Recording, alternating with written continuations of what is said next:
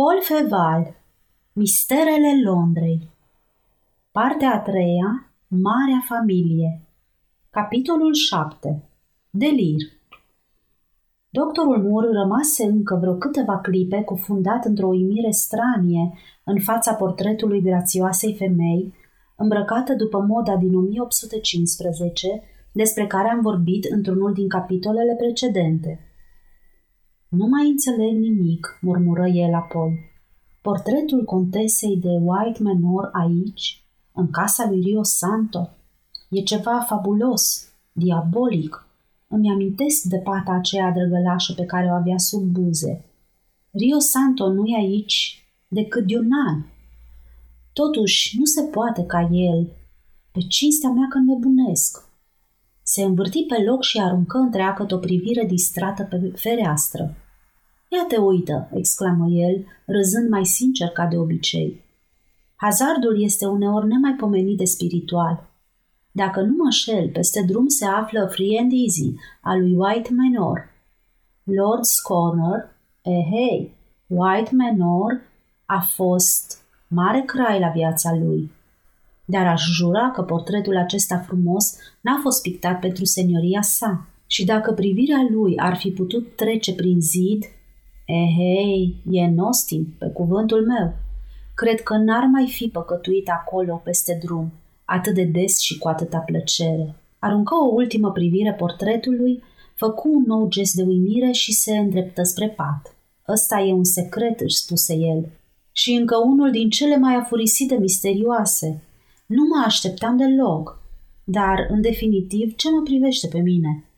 Oh, oh, adăugă el, oprindu-se deodată la doi pași de pat. Aici e un bărbat. Zărise piciorul slăbănoc și păros al lui Angus McFarlane, ieșind pe jumătate din cuverturi. Doctorul intrase în camera aceea cu speranța atât de fermă că va descoperi niște lucruri ciudate, imposibil de bănuit, încât șovăi o clipă, cuprins parcă de o teamă copilărească. Îi treceau tot felul de idei nebunești prin creierul surescitat. El, care de obicei era atât de stăpân pe sine, atât de nepăsător, se simți deodată transportat în lumea necunoscută a închipuirii. Cine era omul din pat? La prima vedere, faptul nu părea să aibă nicio legătură directă cu obiectul cercetărilor doctorului, dar își imagină că se află pe marginea unei trame circulare și, după părerea lui, fiecare fir putea să-l conducă spre centru – se apropie de pat în vârful picioarelor și ridică perdeaua cu un fel de solemnitate. Avea impresia că dincolo de draperie trebuie să aibă revelația neașteptată a secretului dorit cu atâta ardoare. Angus era cu spatele întors. Fruntea îi atingea peretele, fără îndoială că, înnebunit de febră, capul căutase acolo puțină răcoare. Mur nu putea, deci, să-i vadă chipul. Își întrerupse o clipă investigațiile. Instinctul de medic îi birui curiozitatea. Luă brațul lui Angus și îi pipăi pulsul. Febră cerebrală, murmură el. Congestie iminentă. De ce m-au chemat atât de târziu? Atât de mare este puterea obișnuinței, încât fraza consacrată îi scăpase fără să-și dea seama. Începu să zâmbească. Dar nu m-a chemat nimeni, continuă el, și nu mi s-a cerut să-l salvez pe acest om. Aș vrea să-i văd fața. Puse un genunchi pe pat și își lipi la rândul lui capul de perete. În această poziție reuși să distingă trăsăturile lui Angus. Examinarea dură două sau trei secunde. Nu-l cunosc, spuse el decepționat. Apoi, răzgândindu-se deodată, adăugă.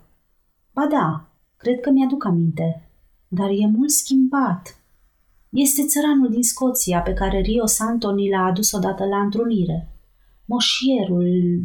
I-am uitat numele. În sfârșit, moșierul care ține castelul nostru de la Criu. De ce dracul lasă Rio Santo să moară ca un câine? Mie mi-e tot una.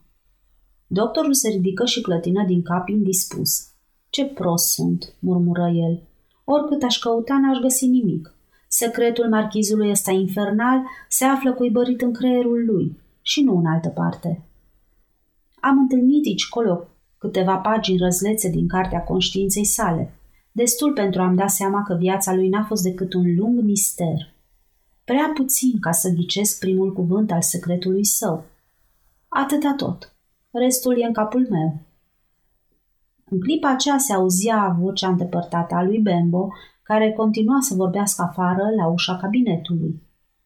Mur nici nu se întoarse. Domnișorul este grăbit, spuse el râzând. Să mergem. N-am altceva mai bun de făcut decât să-l satisfac. Să-l repunem pe picioare pe domnul marchiz de Rio Santo. În timp ce intenționa să se întoarcă în cabinet, moșierul făcu o mișcare. Era nevoie de foarte puțin pentru a trezi curiozitatea decepționată a doctorului. Acesta rămase pe loc. Angus se întoarse a nevoie în culcușul său. Mă frige apa, spuse el încet. Ce tare arde fluviul ăsta! Izvorul lui e în iad. Luna Londrei e roșie. Pretutindem numai foc. Omul ăsta se va însănătoși singur, murmură doctorul Mur cu un fel de ciudă profesională. Febra e un rău sucit și bizar. Când o combați, se îndrăjește. Când o lași de capul ei, se stinge de la sine. Evident, individul a depășit perioada critică. Mâine va fi în convalescență. Ah, dacă aș fi fost în apele dragi ale Solway-ului, continuă Angus, ticălosul nu mi-ar fi scăpat. Dar tamisa asta e fierbinte și grea ca plumbul topit. Ah, ah, au dispărut amândouă. Amândouă. Își înfundă fruntea în perne. Mur îi puse mâna pe puls și o ținu mai mult de un minut.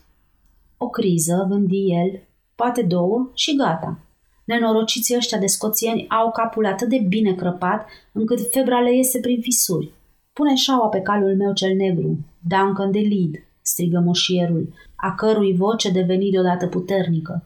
Am să trec apa și mă voi duce la Londra să-i ucid. Pe cine să ucizi? întrebă involuntar doctorul. Angus se ridicase pe jumătate, ațintind asupra lui Mur niște ochi holbați înspăimântători. Dar Mur era medic. Privirea aceea sălbatică nu reuși să-l impresioneze. Calul meu! Calul meu! repetă poruncitor moșierul, lăsându-și picioarele desculțe pe covor. Mur nu-l împiedică. Vocea visurilor nu poate să mintă, continuă el încet, și porunca lui Dumnezeu este sânge pentru sânge, orice ar spune poeții. Mi se pare că l-am văzut pe Fergus O'Brien în noaptea asta. De ce nu l-am ucis? O să-mi vină greu să-l omor din pricina soră Mary, dar am să-l omor. Își așeză cu familiaritate mâinile pe umerii doctorului, care nu păru deloc încântat de această dovadă de încredere. Ți-am spus, prietene Duncan, continuă iar Angus cu o solemnitate plină de groază. Când l-am văzut pentru a doua oară, avea în mijlocul pieptului o gaură rotundă și roșie. Stătea pe iarbă la marginea unui drum și era foarte palid, Duncan de Lid. Palid ca fratele meu McNab, asasinat de el. Atunci vocea visurilor străpunge noaptea și îmi spune la ureche, Sângele tău, Sângele din vinele tale îl va răzbuna pe McNab. McNab? repetă doctorul în sinea sa. Mi-e necunoscut numele. Mi se pare... Ei da, tânărul acela pretențios pe care l-am găsit la căpătâiul lui Percival. Stephen McNab. Dar scoțienii aceștia n-au niciunul un nume propriu. Poate că există un întreg clan McNab. Cine mi-a spus că se numește acum Rio Santo?" strigă pe neașteptate moșierul. Marchizul de Rio Santo. Tu mi-ai spus, Duncan. Murtre săria auzind numele marchizului și era numai urechi. Nu eu, spuse el, sperând să lege prin acest răspuns ideile împrăștiate ale bolnavului și să-l îndemne să facă destăinuiri mai puțin neclare. Rio Santo, repetă Angus. Pune șaua pe cal Duncan de Lid. Înșeuiază-mi-l pe bunul meu, Billy. Am să trec granița să mă supun vocii visurilor. După părerea înălțimii voastre, spuse doctorul încercând să imite accentul și expresiile scoțiene, Rio Santo e deci un asasin?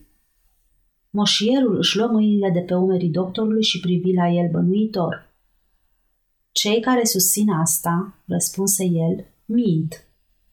Ce vrei de la mine? Privirea moșierului își pierduse expresia de rătăcire.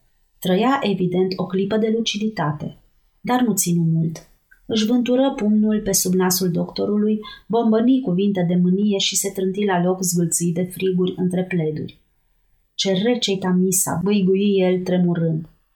Luna-i verde la Londra, iar razele ei te îngheață. Oh, de-aș fi în Solway. Apoi cântă cu glas adormit.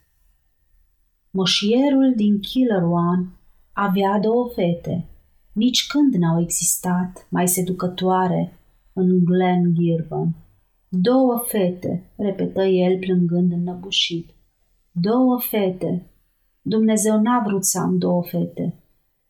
Doctorul Mur se aplecă să audă restul, dar vocea bolnavului se stinse cu desăvârșire într-un murmur de neînțeles. Mur așteptă încă vreo câteva clipe, apoi se lovi cu palma peste frunte și spuse Ce-o fi cu marchizul? În clipa când se întorcea pentru a ajunge cât mai degrabă în cabinetul lui Rio Santo, simți apăsarea unei mâini pe brațul său. Privi repede îndărăt, crezând că fusese surprins de cavalerul Bembo. Dar n-apucă să se uite bine la omul la cărui mână îi strângea brațul, căci scoase un strigă de groază și se clătină de parcă ar fi fost gata să leșine. O spaimă fără margini se putea citi în privire. Încercă să vorbească, dar gâtlejul lui, subgrumat de stupoare, nu lăsă să treacă niciun sunet. În sfârșit, genunchii începură să-i tremure și căzu prosternat pe covor ca un învins care imploră îndurare. Sfârșitul capitolului 7